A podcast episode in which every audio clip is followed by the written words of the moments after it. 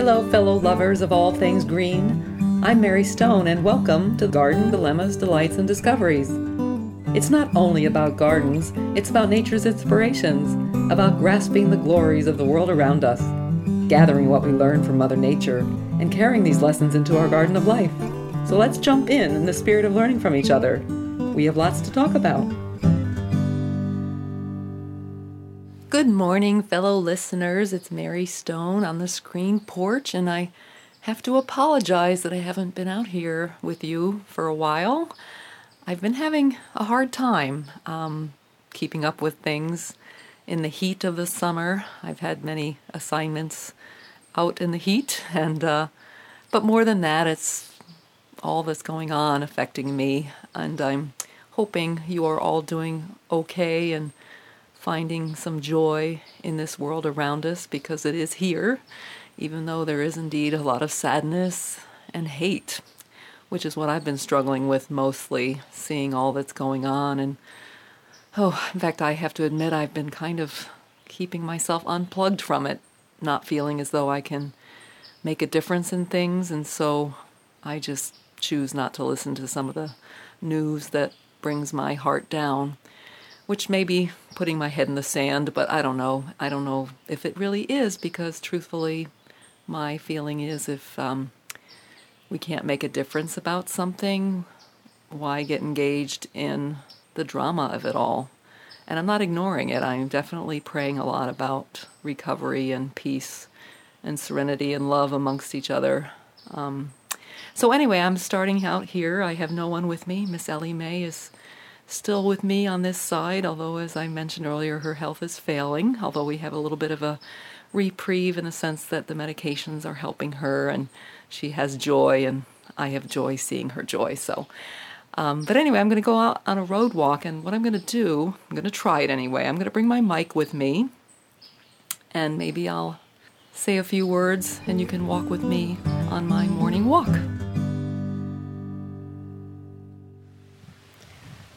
So here we go. We're just starting out. I have to admit, it's still something to get used to not having my canine kid next to me walking on these morning walks, but I'm grateful to be able to walk myself. So I'm crossing the creek on which I live, which is more like a mini river. Gosh, it's I'm looking eyeballing it. It's probably I don't know. Right now it's a little low because we've been on the dry side, but hmm, I'd say we're at least 20 feet wide and hear the bubbling sound of the water next to the breeze. I so enjoy the serenity of this. I didn't know there was a term for such a thing as meditation walk or meditative walk. I didn't know that, did you? anyway, it's a time to relish being amongst nature, enjoying the patterns of it, enjoying the cycles of it, which duplicate the cycles of life from season to season. So, anyway, let's give it a try one step at a time, shall we? Here we go. Oh, you know what? I'm going to grab a leaf. I am going to grab a leaf and drop it in the water and watch it follow the current. For those of you that um, haven't listened to it yet, I invite you to go back to episode 13 called The Lesson of the Leaf. I just love how it makes a, a ring of circles when it lands in the water. There it goes merrily, merrily down the stream.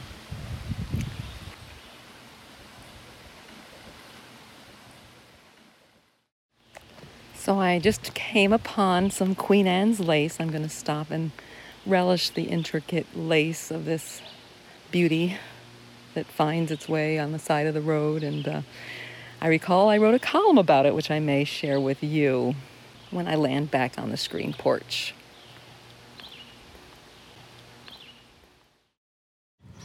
I'm walking by a farm I admire here on Mohican Road, and next to me to the left are two alpacas. One is white or beige, and one is black, and they cohabitate with sheep. It was fun to see them.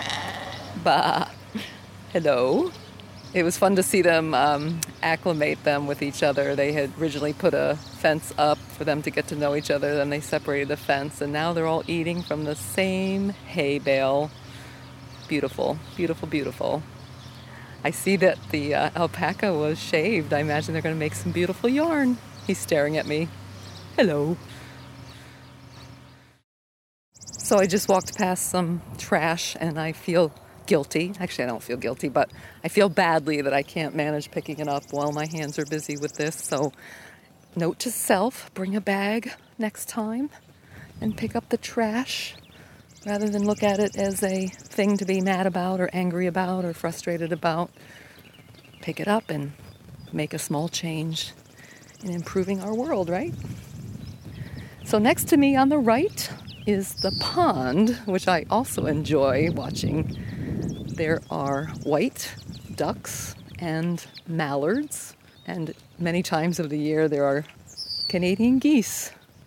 In fact, last time I walked past the pond, I enjoy this one family. It's a it's a white duck next to a mallard, and then there is a mix of the two, a mottled, beautiful duck, and uh, and next to them was a Canadian goose, just kind of all getting along. A beautiful thing. We can learn much from nature, can't we? Passing again some Queen Anne's lace that's cohabitating with bachelor buttons, those purple flowers that you see along the road. Anyway, signing off for a bit, and we'll catch up in a little while. Thanks again for joining me on this walk. So, listening to the road walk raw takes, there was some static that showed up. Interestingly, it seemed to be underneath all the, you know, I don't even know what they're called, those big junction boxes for power. I wonder if there's a sound that we just don't hear as humans, but the mic picked up. But anyway, um, one of the things I mentioned was the trash on the road, which inspired a recent column I want to share with you here. Hello, fellow readers. Did you ever wonder why folks toss trash out their window, littering our world? Did someone teach them that?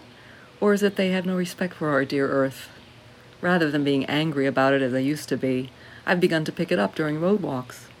I think of it as weeding undesirables in the garden of life. Speaking of which, Last week, a group of six volunteers met at the Pocket Park in Blairstown for a cleanup. The park was designed and built a handful of years ago for the residents, visitors, and patrons of Main Street and the seasonal farm market. It's a space to toss a ball or sit for a moment on one of the beefy stone benches under the cooling shade of the trees. By the way, I was privileged to be the one to design the park and had the help and support of the local garden club. It was really a delight. There's a sycamore in the low spot solving the soggy soil dilemma, plus river birch, gracing the periphery with their see through dancing leaves, revealing showy peeling bark. So, traditionally, um, and I went on to say this in the column, the Blair Academy kids participate in a spring cleanup during their day of service, but this year that wasn't meant to be. And so these other folks collected, and I sadly wasn't able to join them because, frankly, I was heat exhausted from working in what felt like 104 degrees all day. But I heard from Patty Dole, who gave me the report on the outcomes of the cleanup. And since then, I went back to the park, by the way, and it looks terrific. The park is plagued with mugwort, and I'm going to try the botanical name here Artemisia vulgaris. Not bad, not bad. It's also known as common wormwood. Even the name sounds nasty. Their aggressive underground stems, called rhizomes, send out roots and shoots that travel two feet below the surface, making it a miserable invader to squelch. Some say cutting mugwort repeatedly to the ground every few weeks is an effective way to gain control. Others say removing the top growth stimulates rhizome production, increasing the number of shoots. Talk about a frustrating dilemma. Patty Dole of Little Big Farm reports they did a lot in a few hours. We weed whacked and pulled a bunch of mugwort, taking a whole truckload out. Last season, thanks to Blair Academy, who provided the perennials, we added lamb's ear and catmint. They're really doing great, Patty said. Great choices because we have a family of deer living around the area now a mama and two fawn. Speaking of lamb's ear, I prefer Helen von Stein. It's known for its voluptuously sized, fuzzy, silvery leaves it rarely flowers, unlike other varieties, which prevents prolific spreading that can become weedy. Lamb's ear pairs beautifully with Nepeta. It prefers full sun, though it tolerates some shade. We planted Walker's Low, a bit of a misnomer given it grows about 30 inches, with petite violet blue flowers on fragrant gray green foliage. Back to picking up litter.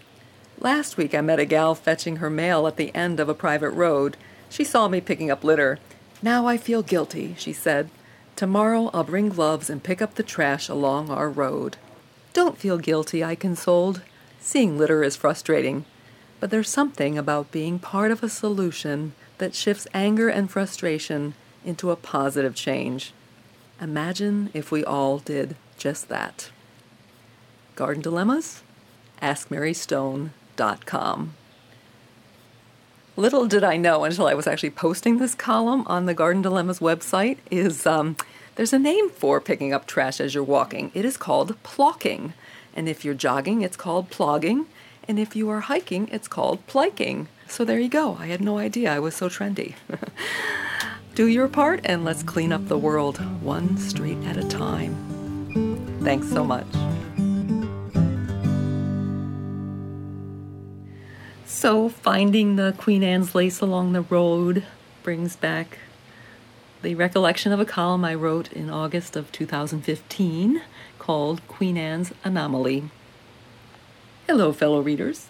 On a road walk with Miss Ellie, I came across a pinkish Queen Anne's lace flower with dark magenta edges on a plant where all the other flowers were the customary cream. What a gorgeous anomaly! It reminded me of grade school when we cut Queen Anne's lace and put them in water with food coloring to change the color. By the way, the photo, of course, is on the Garden Dilemmas website, and this was before I had my big girl camera.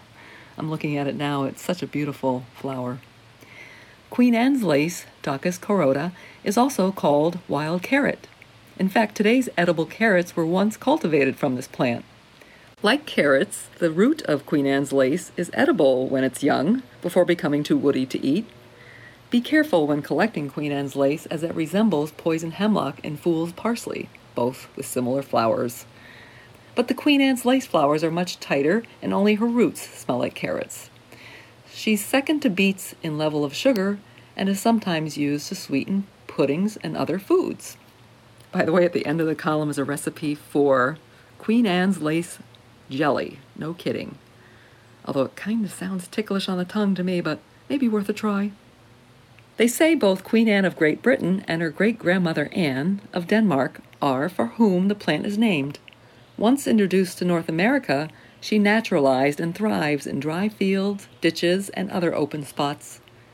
Each flower cluster is comprised of tiny white flowers that resembles lace.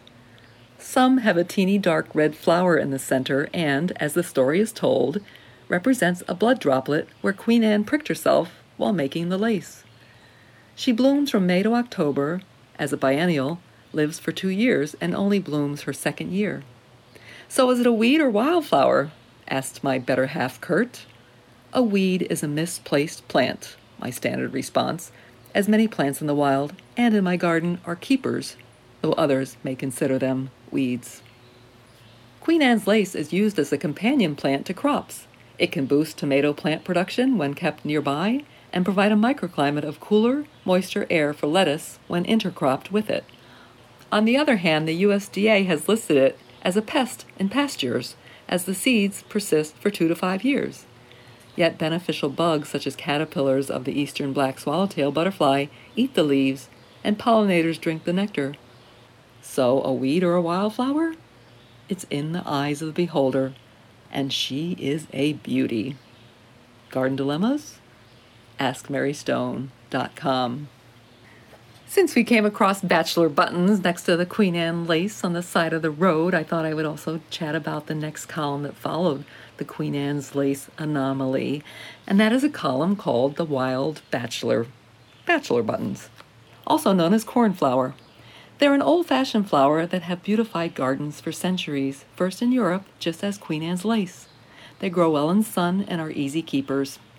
In folklore, cornflowers were worn by young men in love. If the flower faded too quickly, it was a sign that the man's love was not returned. Bachelor buttons are annual plants rather than perennial. Perennials come back year after year, by the way, and annuals only one year. He self seeds vigorously and grows 16 to 35 inches tall with gray green branch stems. The flowers are about an inch and a half and intense blue. In the past, he often grew as a weed in crop fields, hence the name cornflower. So is he a weed or a wildflower? The same question we asked of Queen Anne's lace. In Europe, he's now endangered by agricultural intensification, largely due to the overuse of herbicides destroying his native habitat. Their conservation organization, Plantlife, named him one of 101 species to bring back from the brink. On the other hand, through introduction as an ornamental plant in gardens and a seed contaminant in crop seeds, bachelor buttons have naturalized in many parts of the world. He's now found wild in every state except Alaska and is considered weedy or invasive by some authorities. I don't share that, by the way. I think they're beautiful. Rodale's Organic Life published an article, Flowers for Borders, that talks about controlling pests by planting the 11 best flowers for borders that will draw beneficial insects into your garden. Guess what? The bachelor was the first on their list to attract ladybugs, lacewings, ground beetles, and other insects that feed on pests. As a bonus, many of the beneficial bugs will also pollinate crops, thereby increasing yields. The article explained that bachelor buttons have extrafloral nectaries, which means his leaves release nectar even when the flowers are not in bloom. A plant cologne, so to speak. So, what about all the buzz of Queen Anne hooking up with the bachelor? I'm laughing about that because there's a picture on the column and uh, it's of Queen Anne lace and bachelor buttons being together. And today, as I was walking, I took another photo of that. So that's a combo, isn't it? So, what's all the buzz of Queen Anne hooking up with the bachelor? I'm sure you've seen them commingling alongside the road. You wild thing. Garden Dilemmas? AskMaryStone.com. So, thanks for coming by and joining me on the screen porch as well as the road walk. It was such a joy to visit with you today, and I so appreciate if you could share the podcast with others so more can become part of our community. And please subscribe if you haven't done so already. Thanks so much, and you have a great day. You can follow Garden Dilemmas on Facebook or online at gardendilemmas.com and on Instagram at hashtag Mary Elaine Stone. Garden Dilemmas, Delights, and Discoveries is produced by Alex Bartling. Thanks for coming by. I look forward to chatting again from my screen porch. And always remember to embrace the unexpected in this garden of life. Have a great day.